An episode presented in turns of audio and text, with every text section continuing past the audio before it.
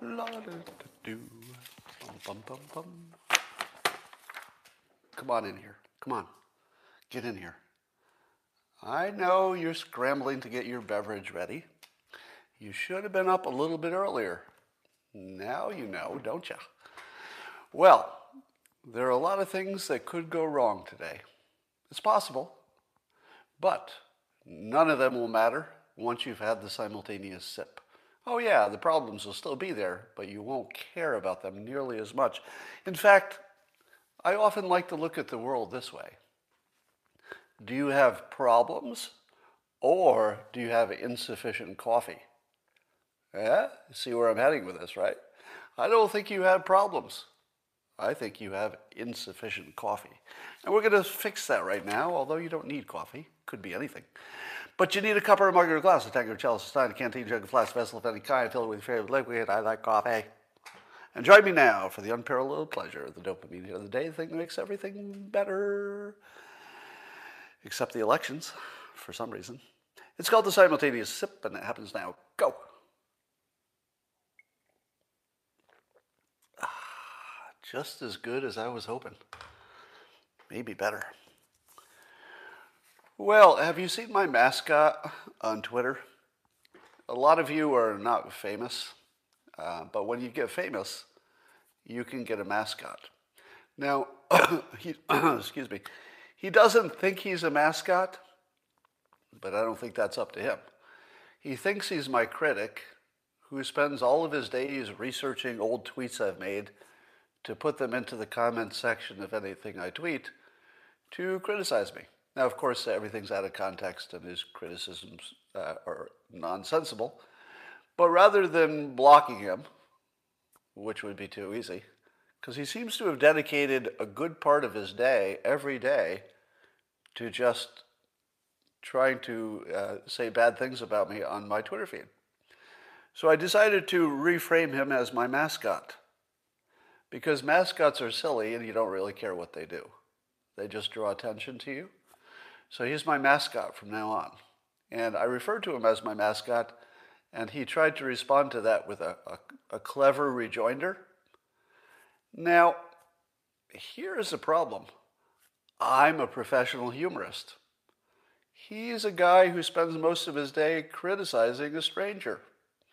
He can't really compete in this reframing stuff but he tried, and he's a very, a, a very entertaining mascot. Now, I've used this reframe before, and it's one that you can use. Uh, I've told you this before. Back when I owned a restaurant, one of the employees decided to uh, do a protest. so he staged his own protest every day with a little sign, just by himself, in front of the restaurant. And day after day, he'd be there. And my manager at the time said, you know, you know, what do we do about this? And I said, do about it. Why would you want to fix anything? Not everybody gets a mascot. And so we redefined the protester as a mascot. And as soon as we did, it just was fun. and I'd come by and like, hey, where's the mascot? Oh, he was just here. He'll, he'll be back in a while. Took a break. So you can reframe things from problems to mascots and watch how it stops bothering you. Twitter user Roly Poly uh, had a uh, good suggestion for your job. Right? If you have a boss, here's a good suggestion. You can employ this. and he says in a tweet, he goes, Anytime you need to admit a mistake to a boss or a client, bring up this Suez Canal ship disaster. Talk to them about it for two to four minutes. Get them thinking about how many billions of dollars one person's mistake cost.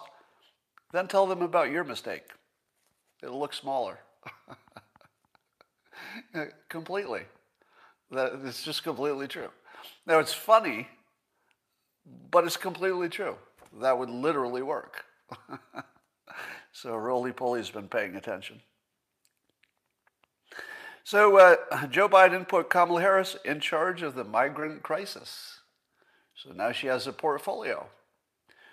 What do you make of that?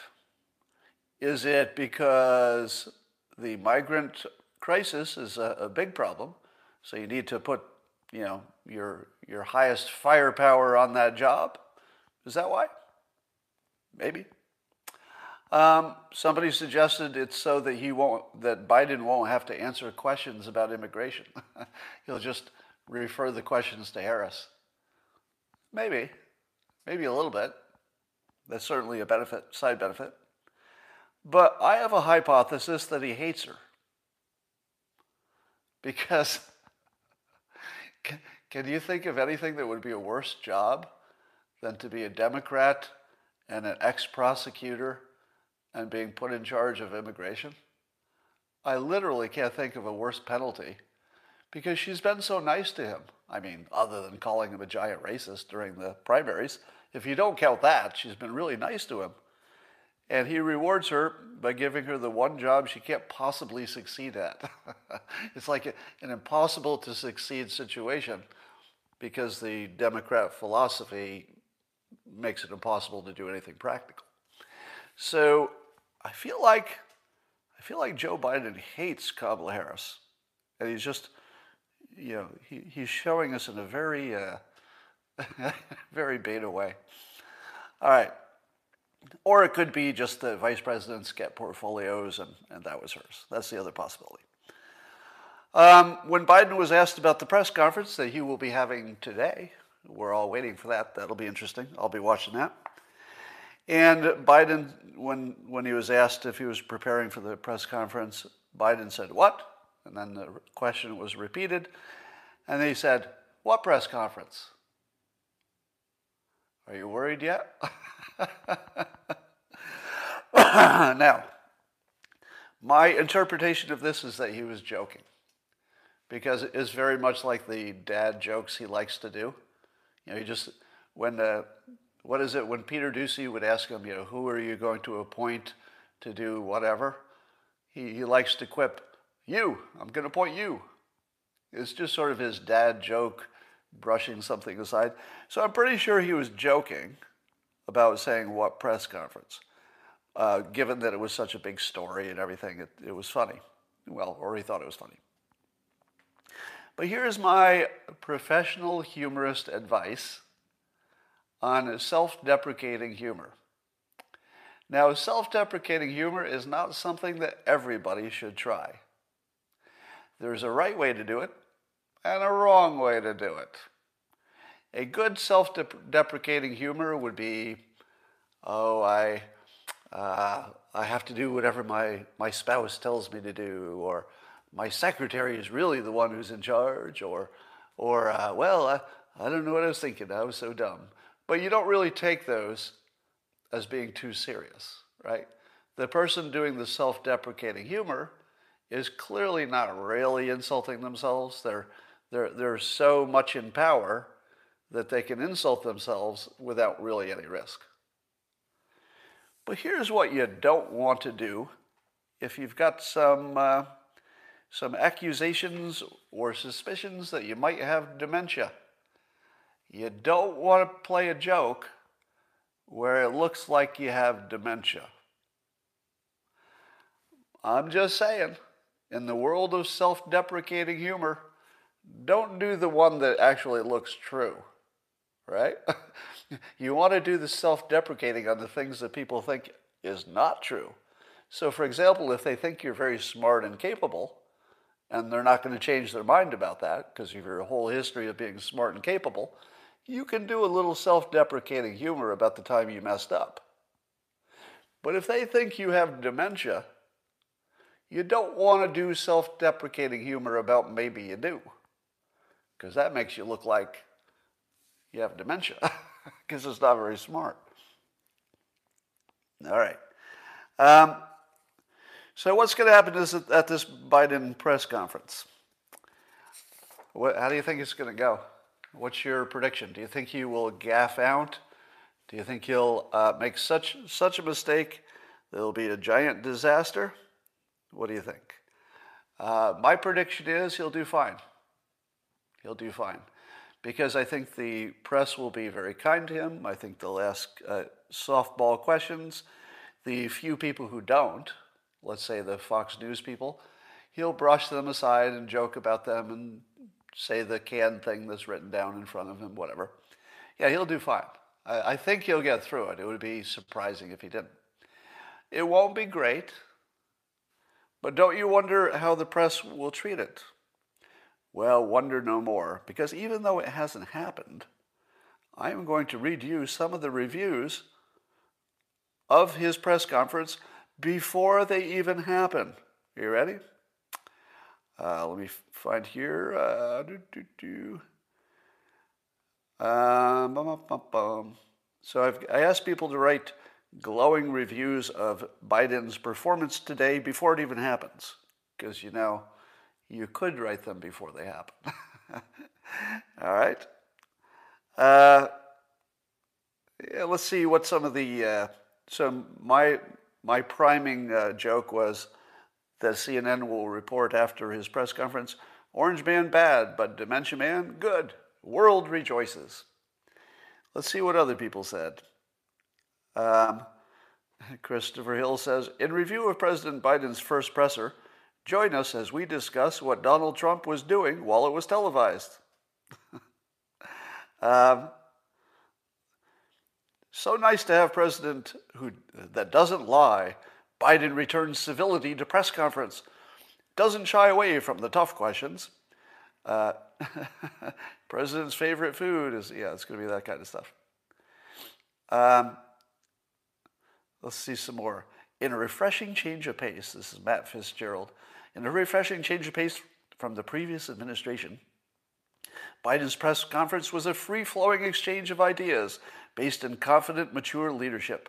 I came, and perhaps we all did, at least just a little bit.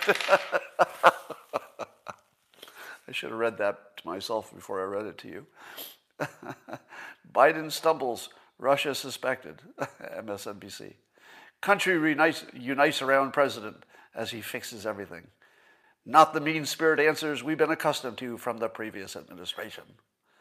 He showed an empathy we haven't seen in four years. He really cares. So, anyway, that was fun. You should read the rest of them on my Twitter feed. Somebody asked on Twitter today, and I wondered the same thing. How long before you can get banned from social media for saying that Biden has dementia? It's coming, isn't it? I feel like that's coming. Although this seems a little bit more like an opinion, so maybe it'll last longer. But um, now, my defense, I've prepared my defense in advance, is that no reasonable person would believe anything I say. I think that's a pretty good defense. So no reasonable person would believe anything I say, so I'm, I'm safe. Um, according to Rasmussen, Rasmussen polls, uh, Biden's handling of the COVID 19 situation wins a majority approval. I'm starting to think that averages don't make any sense in 2021 if you're looking at political polling. Because if you dig down a little bit, it says 30% of conservatives think Biden is doing a good job on COVID, but 88% of liberals. Does it make sense to average them? I mean, I guess it does. If you, you know, to find out if you're over 50%, it's useful. But I feel like the concept of an average for the country doesn't make any sense because it's just two different groups. It's like averaging an orange and an apple. Well, the average of an orange and an apple is a, I don't know, what? It's a nothing. There's nothing that's the average of an orange and an apple. So uh, I guess we still have to know what's more than 50% for lots of reasons. All right, so there's more. Uh, I feel as if every week is a new Governor Cuomo scandal. And you think they're going to be done, but no, there's another one. Turns out that maybe the governor's, uh, governor of New York's brother, Chris Cuomo of CNN, may have had some special access to testing and stuff when he had his coronavirus uh, infection. Now, how much do you care about that? Do you care too much that the governor's family gets a little extra, a little extra resources during a pandemic? I get the point. You know, the, the point is crystal clear that, you know, people shouldn't be jumping to the front of the line. But I got to tell you, of all the things I could be bothered about in the entire world, I don't really care about a politician taking care of their family. Do you? Is that the thing you're going to bother worry about? Now, if it had been a lobbyist, I think I'd care a little bit more if a lobbyist did it. But are we really going to get down on people for taking care of their family? Really?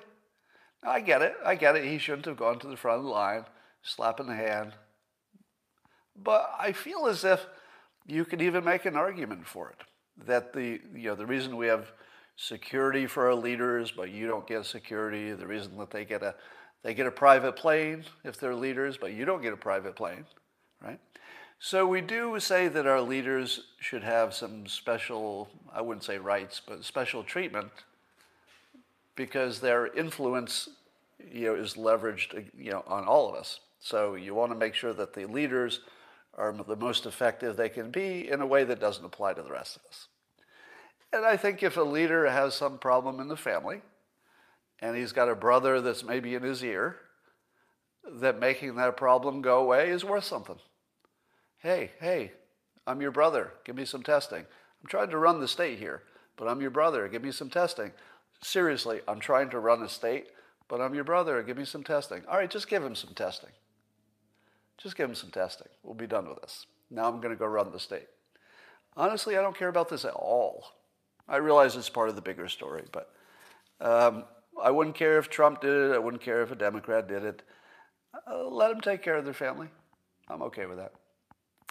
Uh, but I get the argument against it. It's, it's not mysterious.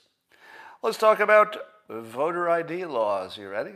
All right, here's, here's the meaty part of my show today. All right, so something like half of the country is against voter ID laws. I don't know what the exact percentage is, but it's usually half when we're talking about politics. Um, but what's the argument? And I keep waiting to hear the argument in favor of not requiring uh, ID to vote.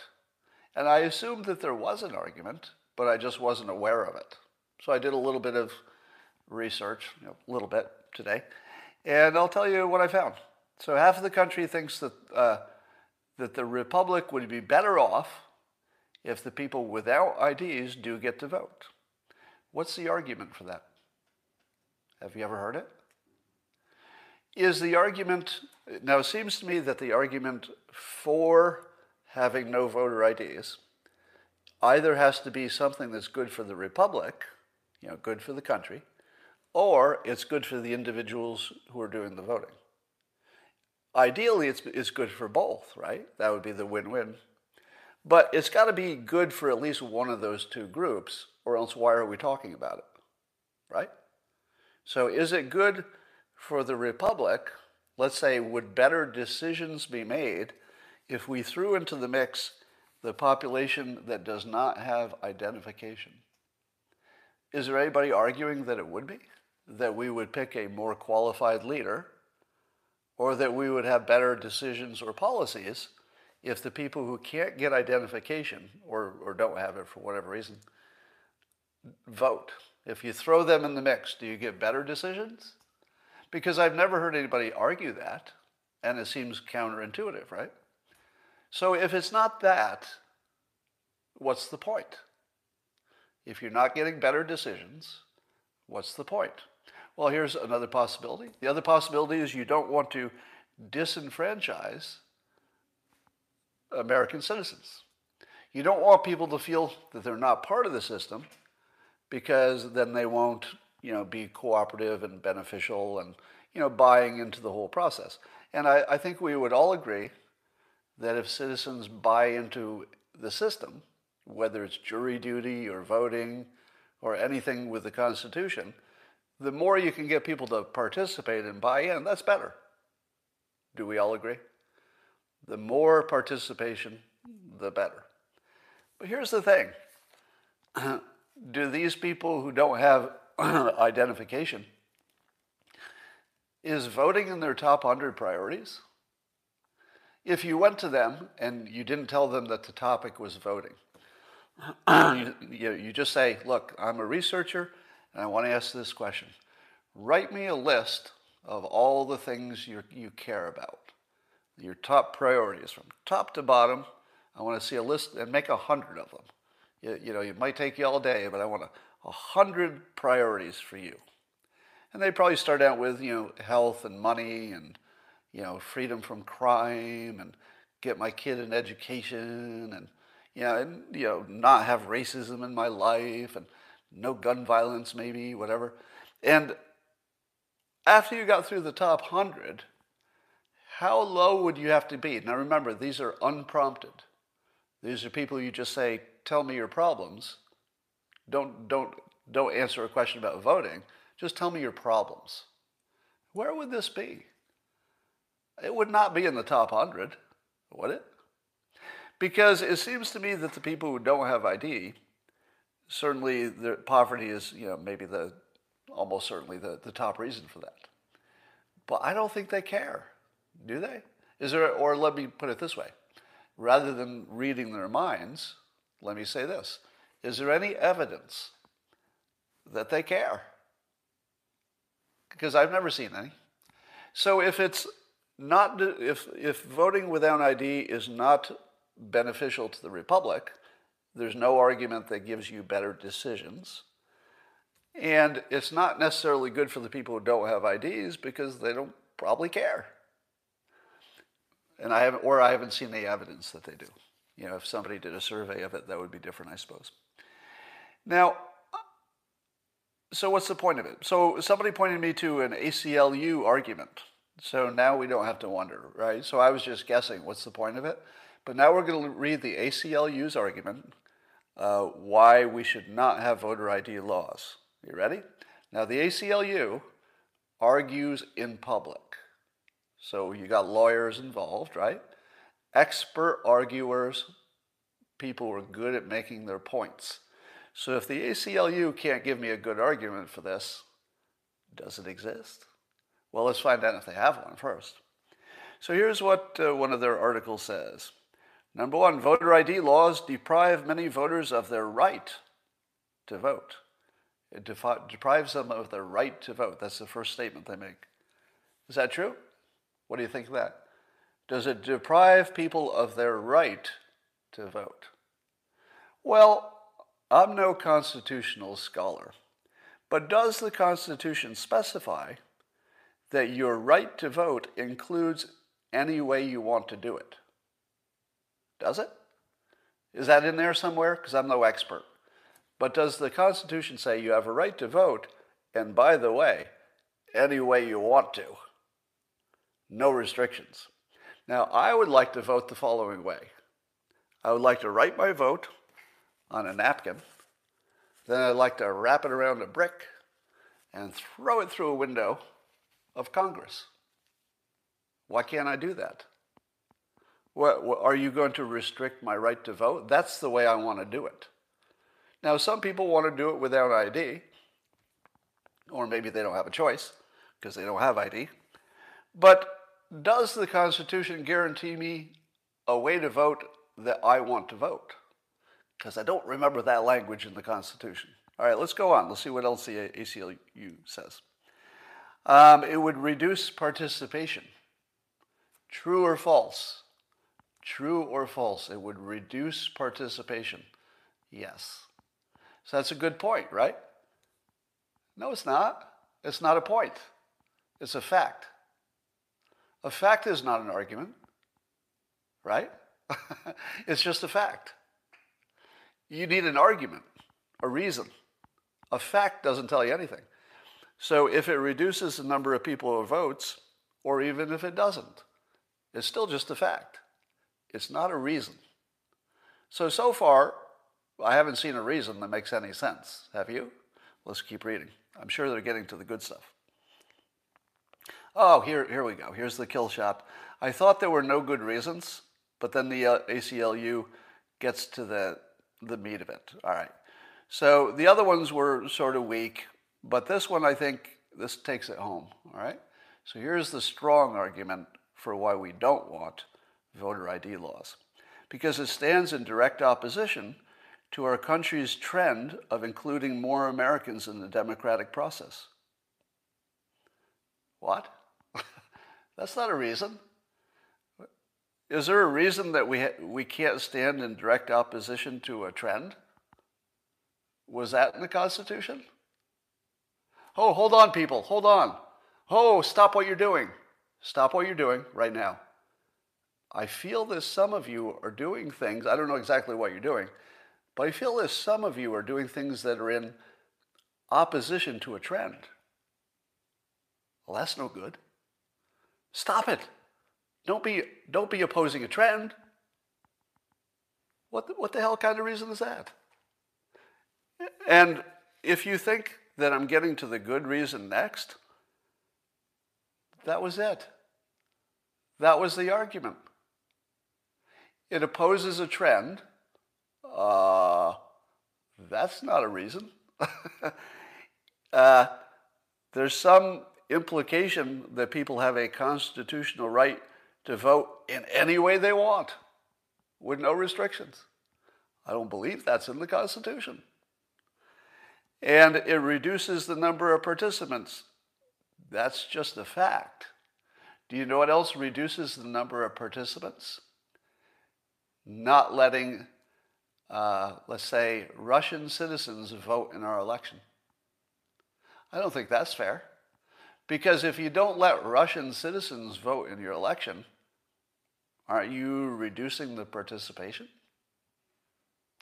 So these aren't even reasons. And here's the persuasion lesson I'll put on top of this. Do you see how easily you can be fooled into thinking that there are reasons because there are words? but there aren't any. There are literally no reasons. I'm not saying, and, and I want to be careful here, I'm not telling you that I've looked at the reasons and I disagree with them. There are literally no reasons offered. You get that, right? They're not saying we disagree with you, here's my reason. They're not offering any reasons. Why is that? Well, obviously, the reason is that you Democrats want to win elections. But they can't say that out loud. So here's my question What do you think is a bigger problem for people who don't have identification? That they didn't get to vote in an election in which they don't understand any of the issues? Let me make, let me make a statement that I feel is fair to make. That the people who can't get it together to get identification in the United States, now it does cost something. It could cost you a couple hundred dollars. Got to get your, uh, got to get your birth certificate, et cetera. So poverty is a real reason not to have identification. That's real. But I don't feel like uh, these people are adding a lot to the, the process. That's what I'm saying. And it has nothing to do with race. You know, as, as soon as you think it's about race, you're in a different conversation because I'm not in that conversation. Now, here's another reason I don't think it's specifically on the ACLU thing, but that if you, um, there's a gigantic difference in the what people have identification and not. So there, did you know that 11% of U.S. citizens don't have identification? Did you have any idea it was that high? 11% of US citizens don't have any identification. Did you know that? I didn't know that. I actually thought that the number who didn't have identification was, you know, trivial. I thought it'd be more like 1%, 2% tops. 10%, or I'm sorry, 11%.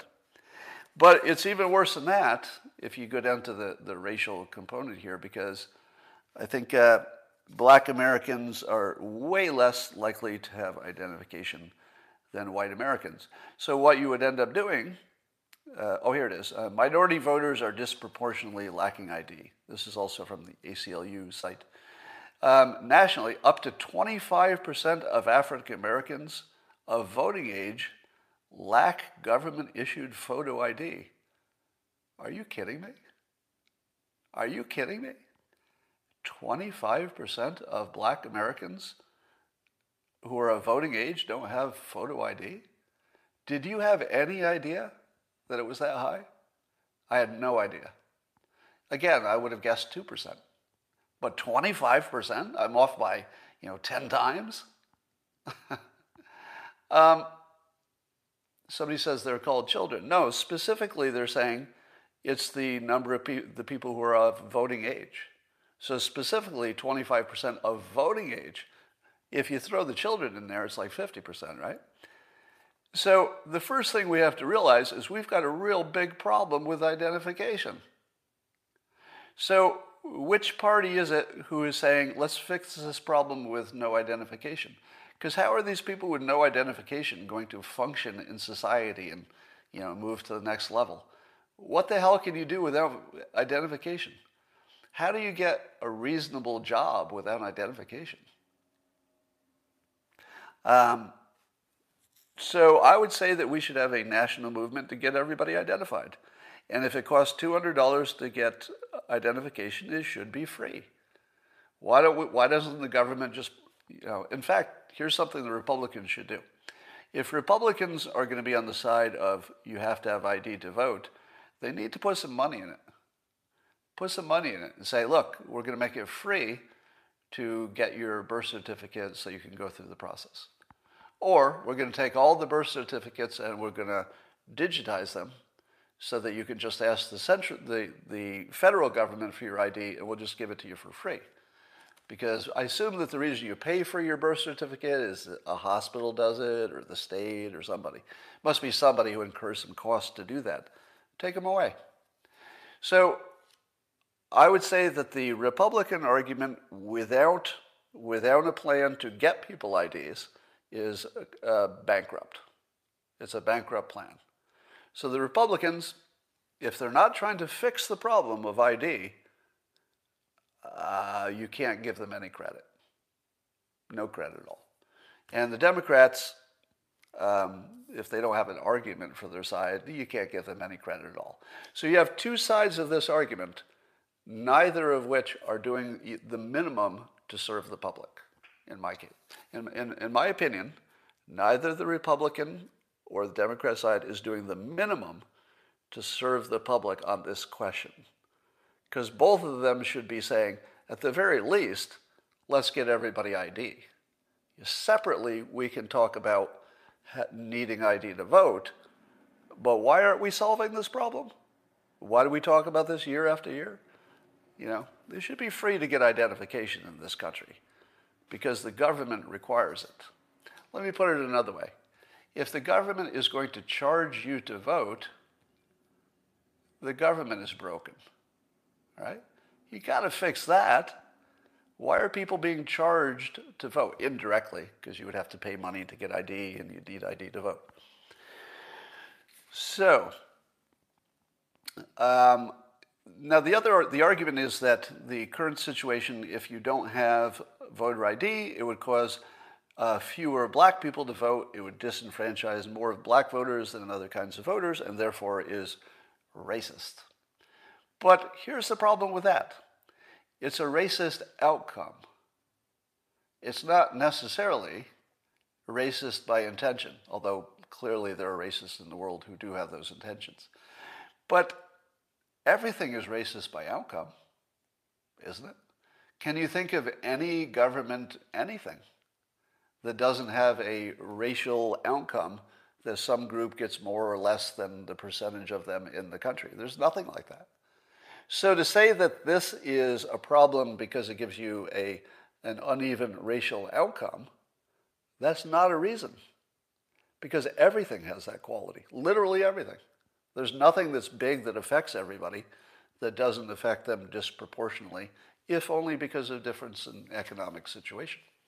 So it's not an argument, it's just a fact that re- people would be disproportionately affected. And I don't agree with that. I don't think we, you know, I, I would like to have more representative government, but we're not really, ha- we're not going at it in any kind of responsible way. The responsible way would be to get everybody some ID for free. That would be the way to do it. All right. Um, I saw I saw an article in a publication called The Insider. And I don't know what to trust here. But I'm going to give you something they said and give me a fact check on this. It says the number of mass shootings in the U.S. this year has already reached 103 as of March 22nd. Do you believe that? Do you believe that there have been 103 mass shootings this year already? Now, I suppose it depends what you call a mass shooting. I think it means if somebody opens up you know, at a party and two people get killed, or there's, let's say, a, a drive-by shooting in which two people get killed by the drive-by shooting. I don't know how many people have to die before it's mass. Is there a definition of that?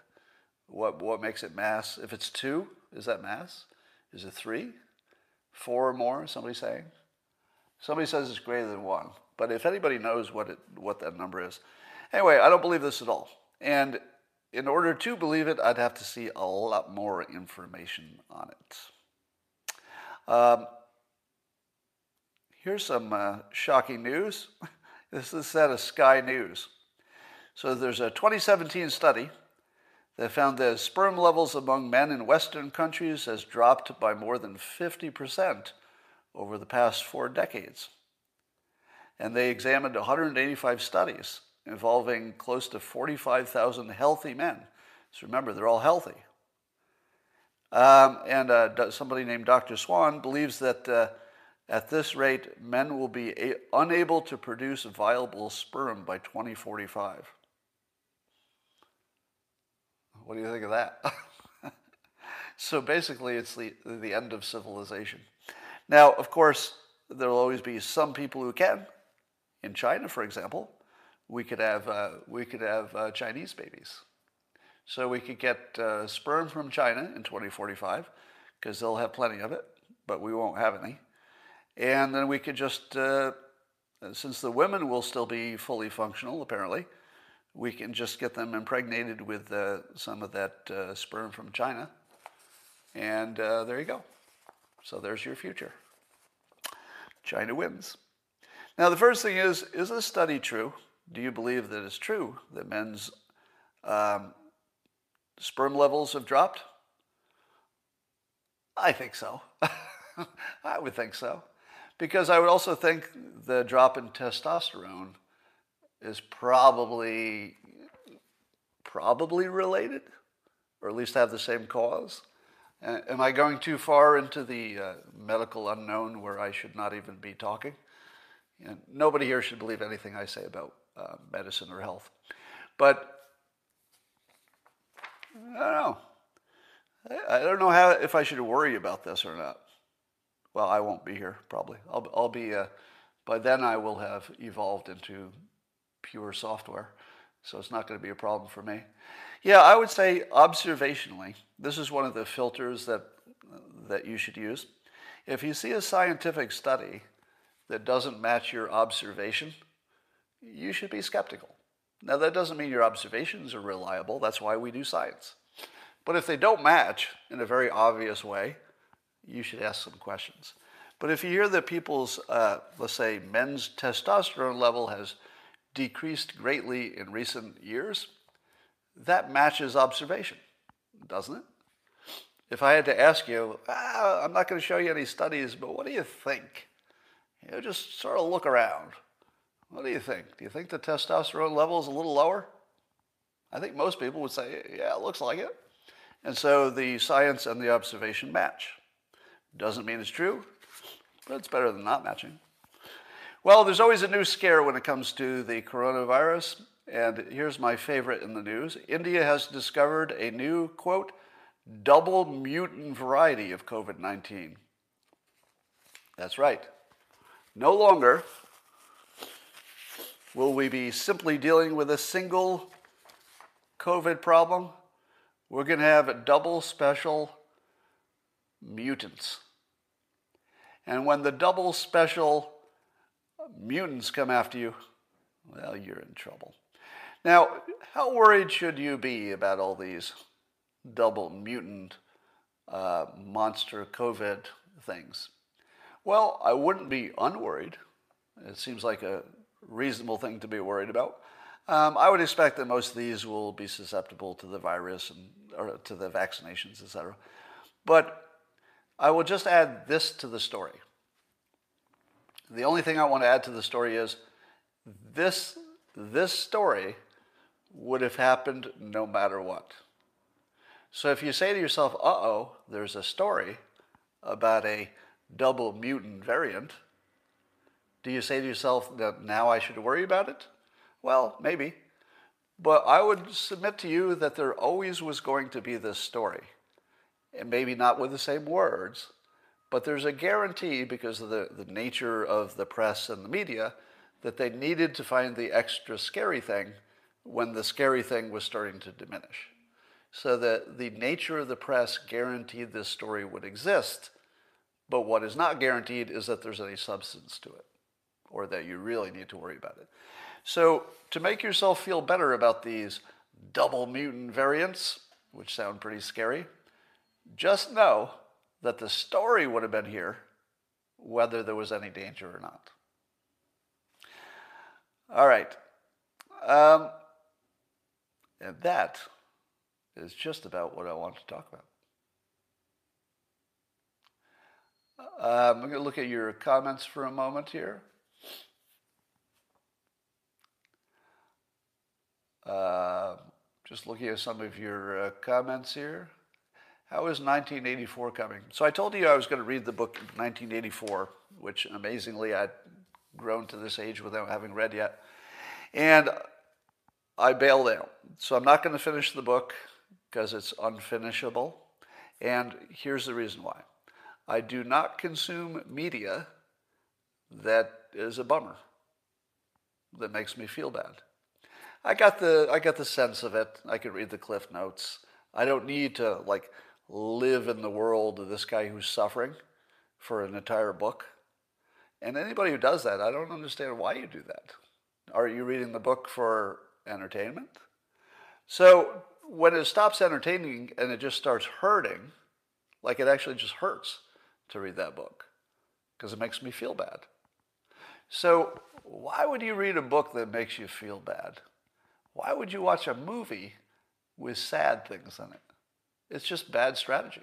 Why would you listen to a, uh, music that makes you feel bad thinking about your your mate who cheated on you or whatever? Uh, just don't do it. Just stay away from all the media that is filling you with bad thoughts. You're not gonna you're not gonna miss anything because it isn't too hard to know what 1984 is about. Just read the Wikipedia page. You're done. You know, give, give yourself 15 seconds of pain to learn something. You don't need four hours of pain to learn 15 seconds of useful stuff.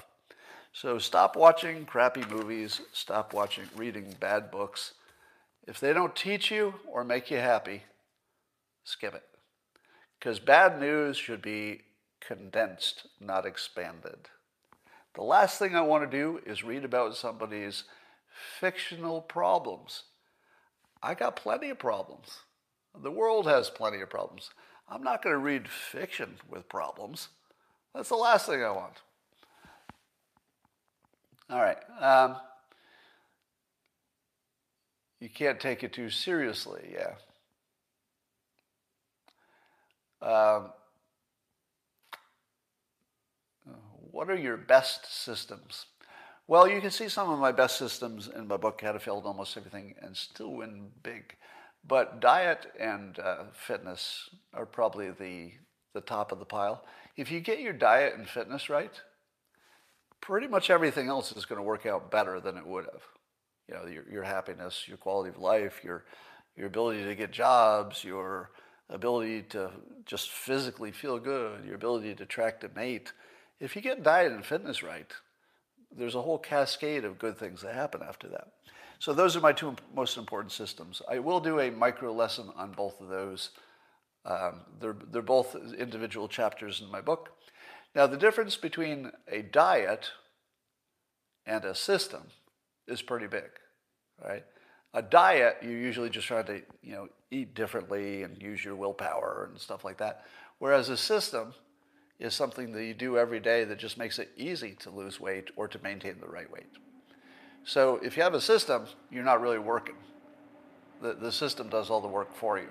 If you have a diet, you're doing all the work, which is why it doesn't work. You know, people are not successful with diets, but you can be successful with a system. I'll give you the, I gave you the simple example, but if you haven't heard it, one of my one of the systems I use for diet is I don't keep bad food in my house. So I take advantage of my own laziness that when I'm hungry, I'm going to eat something that's already in the house and none of it's bad. Now, that's just one thing. It's not the whole system, right? You need, you need a number of these little systems to add up to a bigger system. But it's not easy. How hard is it to eat something that's already in the house? There's no effort. I just pick it up and eat it. And that's it. And then I've, I've participated in a diet, but I didn't do anything. I just picked up what was in the house and ate it. That's it. Uh, somebody says, It is easy for you, you don't care about food. That's exactly right. Yeah, the most important thing you need to know about um, diet is that we have different cravings and desires for food, and it will be much easier for people like me because I don't have those cravings as much as other people. It is, however, true that everybody, no matter what your level of craving is, can greatly reduce you know, the pain of dieting by having good systems. So yeah, some people will be better than others, but the systems work for everybody. They're universal. Somebody says the willpower starts at the grocery store. I disagree. I disagree. The willpower starts before you go to the grocery store. Because if you went there hungry, you did it wrong. That's a bad system, right? Shopping while you're hungry is a bad system. So just don't do that. Um, oh, somebody says I have the extreme opposite. I like food so little, it's a discipline to eat. I do know people like that. I know actually several people like that who, for them, eating is just a chore. They'd rather not do it at all. Can go all day without eating. Um, hungry and stoned, not a good combo. yeah. So here's a system if you are a marijuana user. Marijuana users know that they get the munchies and they eat a lot. So what would be a system to reduce that? And I'll tell you my system, and it works every time. Just uh, use mouthwash immediately after you uh, immediately after you smoke, if you're smoking actual smoke. Um, I forget which one I use. It's Colgate or something. I think that's the one that works the best. But uh, if you just do mouthwash immediately after, it gets rid of your cotton mouth. It just gets rid of it. And you don't get hungry because there's something about the mouth feeling that triggers your hunger. It doesn't seem to be entirely a mental thing. So brush your teeth, use mouthwash. You won't even think of eating. It just won't even be fun. Uh, somebody says Joe uses Listerine. I don't know if it's for the same purpose.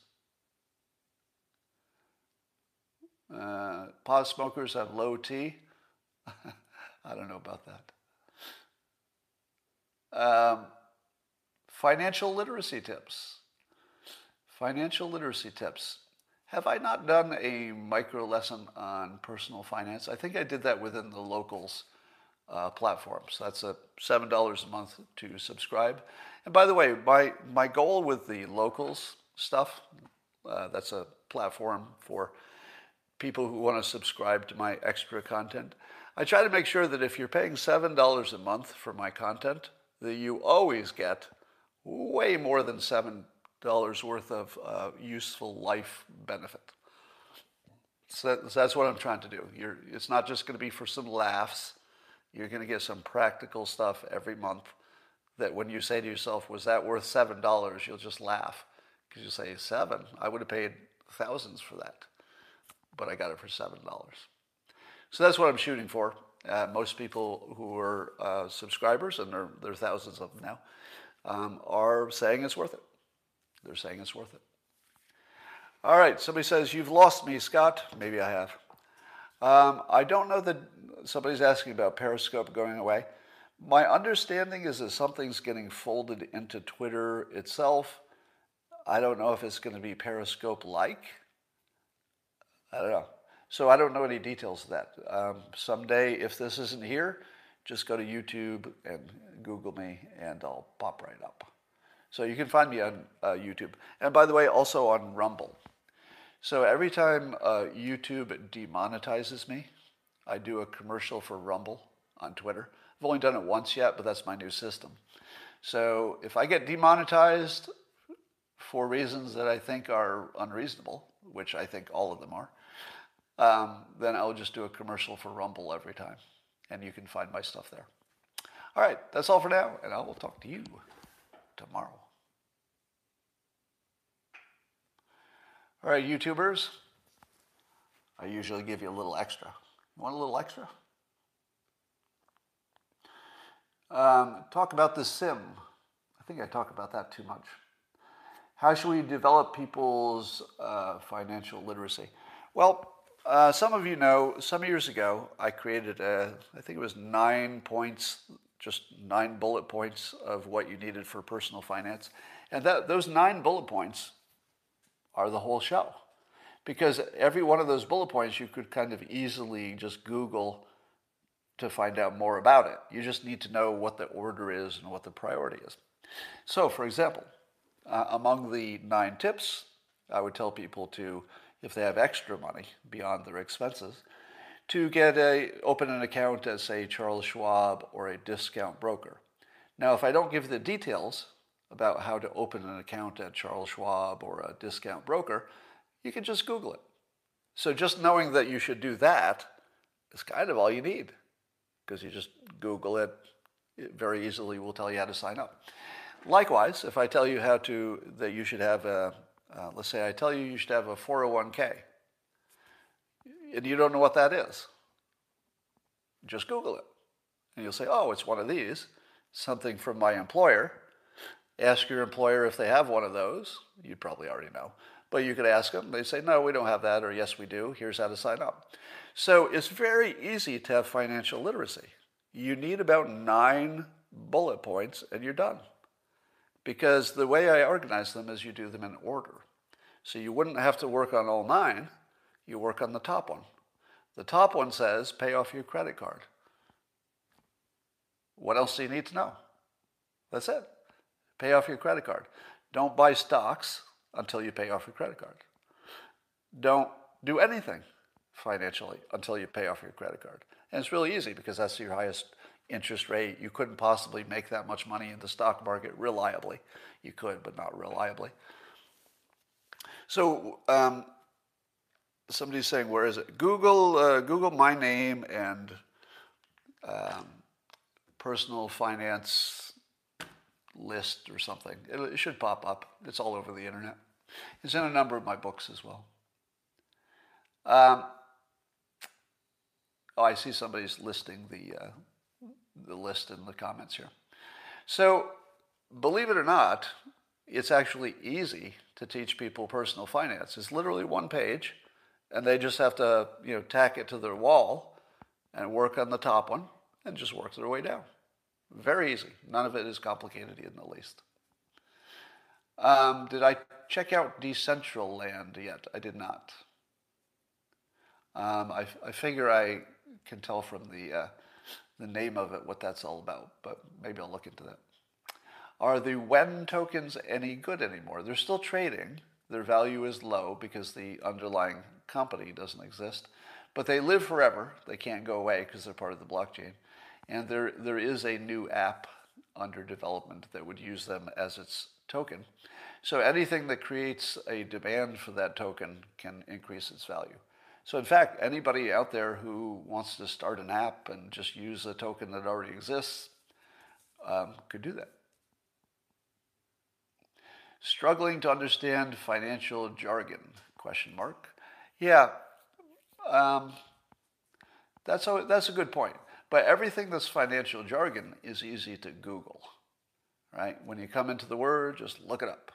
Next word, just look it up. You'll get there pretty quickly. There, there's really not a lot of complexity to it. The reason that finance seems so complicated is, is that the, the number of things you could know is gigantic. You, like the things you could know is just huge. The things you need to know to have 100% of everything you need to know is just like a, this pinpoint of all the things you need to know. Because if you understand diversity, or I'm sorry, diversification, if you understand how to diversify your portfolio, and you know how to open a Charles Schwab account, and you know that you want to pay off your debts that are high interest rates first, you're almost completely done. You're almost done. I mean, that's that got you to 90% of everything you need to know, and it took me Three sentences. Um,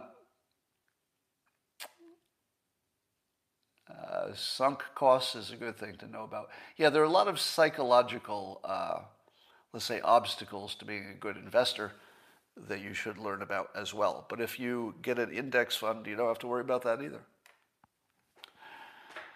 Do I own guns? There's a question I would never answer. Would you answer that question? If somebody asked you in public if you own guns, would you answer that question? You shouldn't. Never answer that question. that would be the worst question you could ever answer. Here, here's my answer I'm very pro Second Amendment. So if you want to mess with my house, that's all you know. All right? The rest you're going to have to guess. I'm pro Second Amendment, and if you're in my house and you mean no good, I could kill you in a heartbeat. I mean, just I'm just telling you my mindset. If you came in my house to do harm to me in any in any sense, I could kill you in a heartbeat.